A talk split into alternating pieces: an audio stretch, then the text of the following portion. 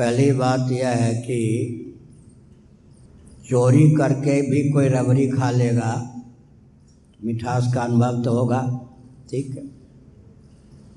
जो मर्यादा का परित्याग करके ईमानदारी से करोड़ों किलोमीटर दूर रहकर अर्थ का संचय करते हैं अर्थ के सेवन से मौज मस्तीपूर्ण जीवन यापन करते हैं। एक आपने बताया। दूसरा, वो जो धर्म के मार्ग पर चलते हैं, धन भी उनको आजकल कम से कम सुलभ हो पाता है, रोटी नमक तक सीमित रहते हैं। धन की कमी के कारण समाज भी उनको उपेक्षित दृष्टि से प्राय देखता है। ये सब आपने कहा। कभी कभी धर्मात्मा भी कोई बहुत विकृत रोग के चपेट पाकर देह त्याग कर देते हैं। कभी कभी जो जीवन भर अनाप शनाप काम करते हैं हँसी खुशी में देह त्याग कर देते ये सब तो आपने पूछा। थोड़ा विचार कीजिए। दुर्योधन का जीवन मौज मस्तीपूर्ण था या युधिष्ठिर जी का? बाहर से तो आपको यही लगेगा कि दुर्योधन का जीवन मौज मस्तीपूर्ण था, युधिष्ठिर जी का जीवन। यह ताप, यह वेदना, यह कष्ट यह कष्ट यह कष्ट। लेकिन इतिहास किसका उज्जवल हुआ? युधिष्ठिर जी का। भगवान तो भगवान ही हैं लीला पूर्वक रावण का जीवन मौज मस्तीपूर्ण था या राम जी का जीवन। वनवास का दुख भी झेलना पड़ा।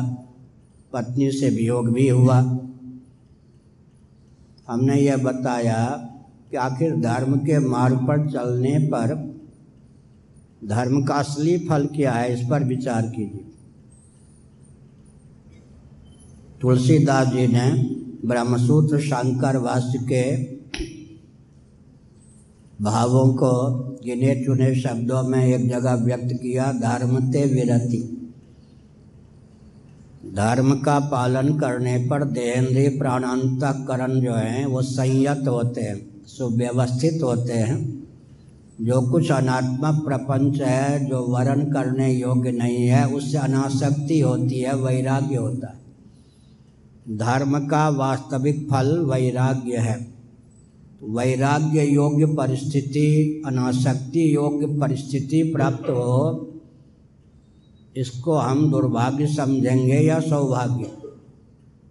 दूसरे ढंग से भी मैं बोलूँगा, जितना वैदिक वांग्मय में आपके प्रश्न का उत्तर हो सकता है, मेरी दृष्टि के सामने वो सब उत्तर नृत्य कर रहे हैं, पहले इसको समझिए।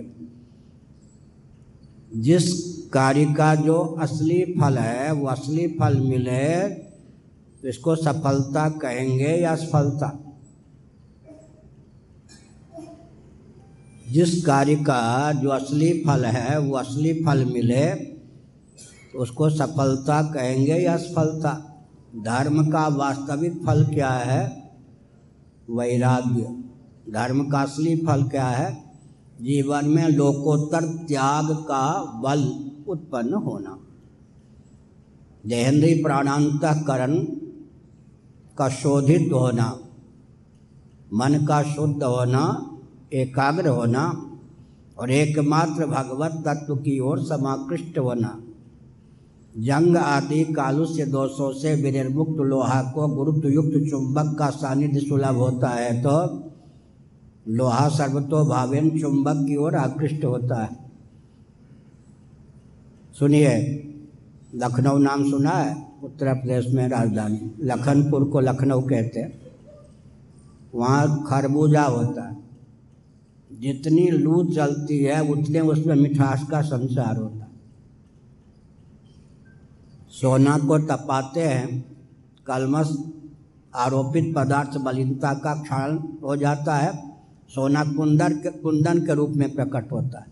मुजफ्फरपुर सुना है बिहार में वहाँ जो लीची होती है, वर्षा होने पर उसमें कीड़े पड़ जाते हैं। जितनी लू चलती है, उतने उसमें मिठास होता है। इसलिए कुंती जी ने प्रश्न देव और कुंती, श्रीमद् भागवत के दो पात्र का नाम ले रहा हूँ। कुंती देवी ने प्रार्थना की, विपदा संत न सस्वत भगवान श्री कृष्ण सामने। हमारे सामने तो श्री कृष्ण नहीं नृत्य कर रहे हैं, स्वयं श्री कृष्ण सामने। श्री कृष्ण की तो बुआ लगती थी। हे प्रभो, हे जगत गुरु, मोर्चे पर, पग पग पर मुझे विपत्ति विपत्ति विपत्ति का वरदान चाहिए। अब प्रश्न उठता है, विपत्ति का वरदान कौन चाहेगा? कुंती ने चाह। रंतिदेव का वर्णन है श्रीमद् भागवत में। हे प्रभो, विश्व में जितने पापी तापी हैं, उनको जो यातना प्राप्त हो रही है, वो सारी यातना मैं झेल लूँ, किसी को दुख प्राप्त ना हो। तो दुख वरदान के रूप में कौन प्राप्त करना चाहता है? लेकिन कुंती ने कहा कि मुझे पग पग पर क्या चाहिए? विपत्ति चाहिए, इससे क्या होगा? मी, मीरा के प्रभु पीर मिटे जब वैद्य सामरो हो ऐसी पीड़ा ऐसी वेदना ऐसा कष्ट जो आपके अलावा कोई हर ही न सके तो प्रतिक्षण आपका स्मरण होगा। तो देहेंद्रीय प्राणांतकरण में अनुपम लोकोत्तर त्याग का बल जो भी कालुष कलुषित भाव है कालुष्य है उनका क्षालन धर्म का वास्तविक फल है। साथ ही साथ मैं एक संकेत करता हूँ। मैंने एक नियम बचपन में लिया स्वाभाविक रूप से। साथ वालों को मालूम है, जितने कष्ट हो सकते हैं, सब कष्ट मिलते हैं। अनुचित किसी को दबाना नहीं, अनुचित किसी से दबना नहीं, मेरा व्रत है। एक ही नियम ले लीजिए, बस जीवन भर कष्ट ही कष्ट मिलेगा। अनुचित किसी को दबाना नहीं, अनुचित किसी से दबना नहीं, मेरा बचपन का व्रत है। तो चारों ओर से संकट आता रहता है, मैं मुस्कुराता रहता हूँ। पहली बात मैंने ये कही कि धर्म का वास्तविक फल जो मिलता है, सत्संग की कमी के कारण व्यक्ति समझता है संपत्ति नहीं, संपत्ति मिलनी चाहिए, विपत्ति मिल गई। नल को देखिए, जो भी धर्म के मार्ग पर चले, जीवन भर तो उनको तपना पड़ा। लेकिन इतिहास उन्हीं का बना, क्योंकि धर्म का वास्तविक फल है धर्म ते विरति, योग ते ज्ञान, वैराग्य का फल समाधि। अत्यंत वैराग्यवत समाधि, समाहित से दृढ़ प्रबोध। समाधि का फल है तत्वज्ञान तत्व ज्ञान का फल है मोक्ष। अब मैं थोड़ी व्याख्या करके बताता हूँ। यज्ञ, दान, तप, व्रत, ये धर्म है या नहीं? थोड़ा विचार कीजिए। विधिवत शास्त्र सम्मत विधा से यज्ञ करेंगे तो द्रव्य की पकड़ ढीली होगी या नहीं? एक वो व्यक्ति है कि द्रव्य को मर जाएगा, छोड़ेगा नहीं, जिसका आपने वर्णन किया। एक वो व्यक्ति है कि यज्ञ के माध्यम से यज्ञ, द्रव्य की पकड़ को छोड़ेगा। द्रव्य की पकड़ को नहीं छोड़ेंगे तो यज्ञ का संपादन नहीं होगा। विधिवत दान करना है। नामा रुपये सोने चांदी द्रव्य की पकड़ को ढीली नहीं करेंगे तो दान नहीं दे सकते। निर्जल व्रत किया, एक व्यक्ति गुलछर्रा उड़ा रहा है, एक माता है, निर्जल एकादशी का व्रत किए हुए है, उसकी जीभ जलेगी और जो रसगुल्ला पा रहा है बार बार पानी पी रहा है, उसकी जीभ कहाँ जलेगी? प्रत्यक्ष में तो दुख हो पा रही है ना जो निर्जल एकादशी का व्रत कर रही है, और गुलछर्रे उड़ा रहा है, मलाई चाट रहा है, वो तो बड़ा मौज मस्ती में है। व्रत करेंगे तो क्या होगा? भोग का त्याग करना ही पड़ेगा तप करेंगे तो सुख का त्याग करना ही पड़ेगा भगवत प्राप्ति के लिए सर्वस्व त्याग करना ही पड़ेगा। तो अनुपम त्याग का बल और वेग धर्म के मार्ग पर चलने पर प्राप्त होता है। त्याग का जो वेग और बल प्राप्त होता है, उसी के बल पर व्यक्ति भगवत तत्व की ओर जाता है। धर्म के द्वारा चित्त का इतना शोधन होता है जिससे आत्मा, परमात्मा, महात्मा की ओर ही व्यक्ति का चित्त आकृष्ट होता है, अन्यत्र आकृष्ट नहीं होता। इतना मैंने स्पष्ट करके कहा। और थोड़ा सुनिए।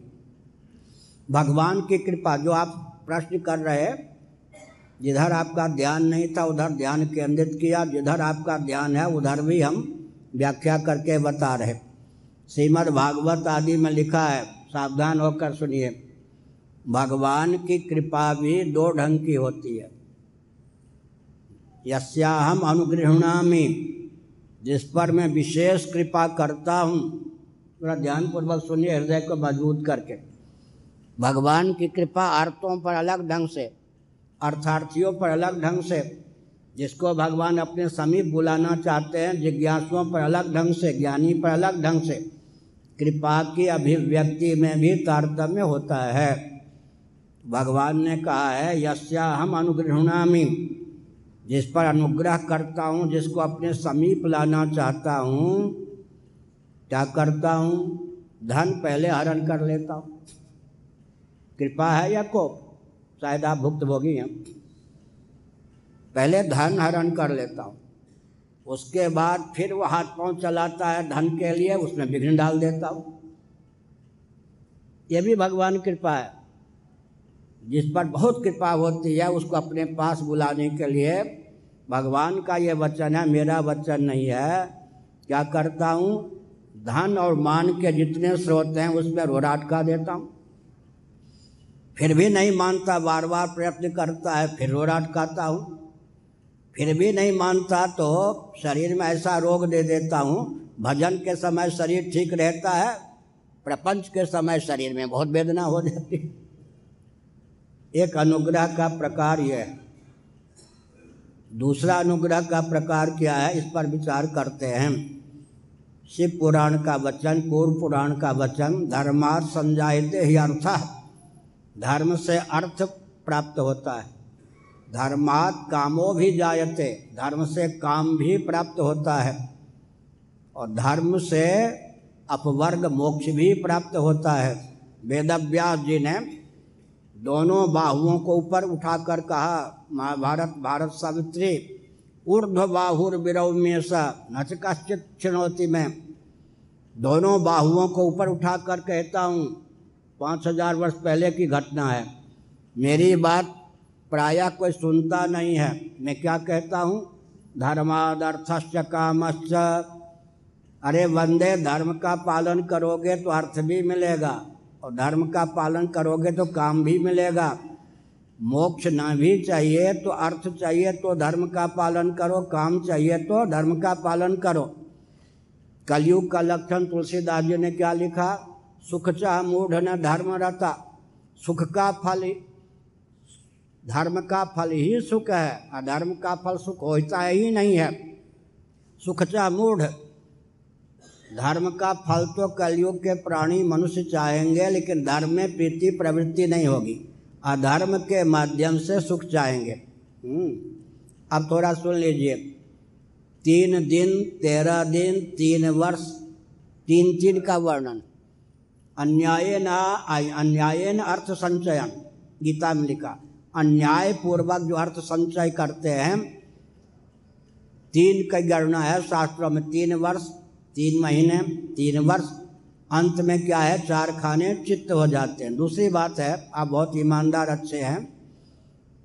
धन को लूट करके, चोरी करके जो उसके पास धन होता है, घी चुपड़ी रोटी भी खाता दिखता है, लेकिन उसके अंदर की बात पूछिए, हर समय जलता रहता सुखी नहीं रहता। उस क्योंकि एक में है, सनातन धर्मियों का सिद्धांत बौद्धों ने अपने शब्दों में लिखा आतंकवादियों के हृदय की गति भी हम लोग जानते हैं। थोड़ा ध्यानपूर्वक सुनिए। तत्व पक्षपातो ही स्वभावो धियाम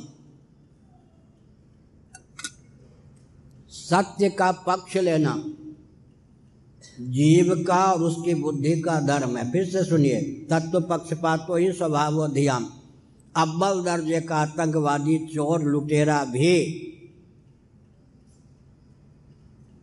क्या करता है? सत्य का पक्ष लेता है। उसकी बुद्धि हमेशा सत्य का पक्ष लेती है। बहुत बढ़िया उदाहरण है।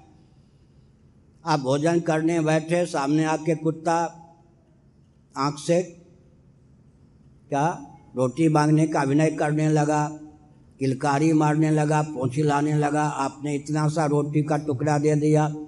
आपको मालूम है कि इसके, इससे पेट भरेगा नहीं, भूख की निवृत्ति नहीं होगी, उसे भी मालूम है। बड़े चाव से रोटी का टुकड़ा पाके कृतज्ञता व्यक्त करेगा। अपने शब्दों में पूछी लावेगा और बहुत ही विनम्रतापूर्वक आपकी ओर आँख से देखेगा। घी चुपड़ी पाँच रोटी आपके चौके से लेकर चंपत हो जाएगा। वही कुत्ते आपकी आँखों के सामने नहीं खा सकता। उसका हृदय कहता है कि पाँच रोटियाँ घी चुपड़ी हैं, पेट तो भर जाएगा, लेकिन चोरी की हुई है। इसलिए जो धनाढ़ होते हैं, दूसरों को लूट लूट कर, उनका मन स्वयं उनको कोसता है, अपनी दृष्टि में वो गिरे हुए होते हैं।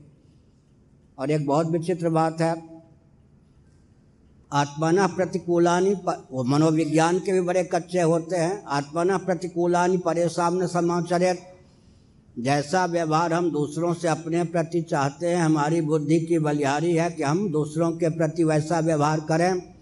एक नंबर का हिंसक भी दूसरों से अपने प्रति अहिंसा की भावना रखता है। मेरी या मेरी बहू, बेटी, बेटे, बेटी की कोई हत्या न कर दे। एक नंबर का झूठ बोलने वाला भी दूसरों से सत्य भाषण की अपेक्षा रखता है। कोई झूठ बोल करके मुझे चकमे में डाल ना दे। एक नंबर का चोर, जिसका नाम आपने लिया, वर्णन किया, एक नंबर का चोर भी दूसरों से अचौरी की भावना रखता है। कहीं चुराई हुई संपत्ति को धरोहर को कोई चुरा के लेना जाए। एक नंबर का व्यभिचारी भी दूसरों से व्यभिचार की भावना नहीं रखता। हमारी बहू बेटी हमारे शील का फरन न कर दे। एक नंबर का लुटेरा भी यही भावना रखता है कि हमारी लूटी हुई सामग्री को कोई लूट न ले जाए। इसलिए भगवान श्री कृष्ण का गीता के छठे अध्याय में वचन है, आत्मोपम्यन सर्वत्र सबम पश्यत योर्जुना सुखम व यदि वा दुखम स योगी परमो मत। आगे क्या लिखा है? जैसा व्यवहार हम दूसरों से अपने प्रति चाहते हैं, वैसा व्यवहार हम काम, क्रोध, लोभ, अनियंत्रित होने के कारण। गीता के सोलहवें अध्याय का भागवत के एकादश स्कंद का अध्ययन कीजिए। नरक के द्वार तीन हैं। अनियंत्रित काम अनियंत्रित क्रोध, अनियंत्रित लोभ, आपको संभवतः मालूम न होगा। रिटायर होने के बाद आईएएस ऑफिसर आईएएस ऑफिसर ज़्यादातर जेल में है। पद का दुरुपयोग करके खूब धनाढ़ तो हो गए, वो जेल में है। समझ गए ना? हमने एक संकेत किया। बिहार के पूर्व मुख्यमंत्रियों की सबकी दशा देखिए, गुलछरे उड़ा रहे हैं क्या जेल में? क्या दर्दशा है? इसलिए हमने संकेत किया कि अपनी दृष्टि में वो गिरे होते हैं और नियंत्रित काम, क्रोध, लोभ, मानवता के लिए अभिशाप है। ऐसी स्थिति में थोड़े समय तक बाहर से वो सुखी दिखाई पड़ते, अंदर से बिल्कुल खोखला होते हैं, क्योंकि और नियंत्रित काम व्यक्ति को स्वयं जलाता है और नियंत्रित क्रोध भी जलाता है और नियंत्रित लोभ भी जलाता है। वो सुख और शांति नहीं प्राप्त करते। समझ गए? सुख शांति प्राप्त नहीं करते। जिनको हम समझते हैं कि बड़े सुखी हैं, उनसे पूछिए। वो सुख शांति प्राप्त नहीं करते। लेकिन गरीबी का जीवन व्यतीत करके भी, जिसके धन में किसी के हाय नहीं है वो रोटी, बेझर की रोटी नमक से पाएगा तो अभी उसको संतोष रहेगा। और दूसरी बात है, पापी पे परमात्मा रीझेंगे नहीं। और एक और बात है, अन्यायपूर्वक जो धन संचय करेगा नरक में आप क्यों जाएँगे? पर नरक में जो कराने वाले प्राणी हैं, वो कौन हैं? यहीं पर दूसरों को लूटने वाले और बहुत जघन्य अपराध करने वाला तो यही दंड प्राप्त कर लेता। है ध्यान गया या नहीं? अब मुशर्रफ जी क्या सोचते होंगे, उनसे पूछिए। मुशर्रफ जी क्या सोचते होंगे, उनसे पूछिए। हमने एक संकेत किया। इसलिए हमको लगता है, तात्कालिक मैंने कहा ना, किसी के हाथ से रोटी छीन के खा लेंगे। पेट भी भरेगा, तात्कालिक लाभ होगा, वो भूखे रहेगा। लेकिन वो रोटी जो है, सुखपूर्वक चैन पूर्वक रहने दे संभव नहीं। इसलिए सन्मार्ग पर चलने पे पहला फल तो क्या होता है? भगवत प्राप्ति के अनुकूल बल और वेग प्राप्त होता है। दूसरा ये है, ये ब्रह्म, बहुत बढ़िया। युधिष्ठिर जी, हम आप तो क्या हैं? युधिष्ठिर जी ने बहुत बिहबल होकर कह दिया, महाभारत भीष्म पर पितामह, क्या धर्म का फल दुख होता है? हम तो जीवन भर विपत्ति के पापर बेल रहे हैं, दुख है दुख है। भीष्म जी ताव में नहीं आते थे, ताव में आ गए। उन्होंने कहा, सुनो, काल में भी वो क्षमता नहीं है कि धर्म का फल दुख दे दे। धर्म का फल सुख ही होता है, अधर्म का फल परिणाम में दुख ही होता है। अधिक न बढ़ाकर गीता के अठारहवें अध्याय की ओर मैं आपका ध्यान केंद्रित करता हूँ। हिंदी अनुवाद सहित, मराठी अनुवाद सहित गीता प्रकाशित है, पढ़ लीजिएगा। अग्रे अमृतोपम परिणाम विस्मिव। आरंभ में अमृत के समान, परिणाम में विष के समान वो राजा सुख है, जिनकी आप चर्चा कर रहे हैं ना। अग्रे अमृतोपम परिणाम विस्मिव। और जिसकी चर्चा आप कर रहे हैं अपनी, अग्रे विस्मिव परिणाम अमृतोपम। संयम के मार्ग पर, धर्म के मार्ग पर चलने पर आरंभ में विष के समान कष्ट होता है, परिणाम में मंगल ही मंगल है। ध्यान गया? अग्रे अमृतोपम। जिनका, जिनकी चर्चा की आपने, आरंभ में मौज मस्ती पूर्ण जीवन, परिणाम विस्मिब बाद लौकिक उत्कर्ष भी उनका नहीं होता। सब धन जमा किया हुआ, सब हड़प लिया जाता है। और न्याय पूर्वक जो धन होता है, आग में क्षमता नहीं कि उसको जला दे, चोर में क्षमता नहीं कि उसकी चोरी कर ले। इसलिए आपने जो कहा, उसका उत्तर गीता के अठारहवें अध्याय में है, अग्रे अमृतोपम। खुजली जो है, आरंभ में सुख देती है, बाद में रुलाती है। विद्याध्ययन संयम ब्रह्मचर्य का बल सत्य निष्ठा आरंभ में दुख देती है, परिणाम में सुख देती है। इसलिए आरंभ में जिनको अमृत के समान सुख मिल रहा, आप समझते हैं। आगे कल्पना कीजिए कि पूरा जीवन नहीं एक एक हज़ार नहीं दस दस हज़ार वर्षों तक नरक की भट्टी में उनको झुकना है। एक चुटकुला सुनाते हैं। बढ़िया है।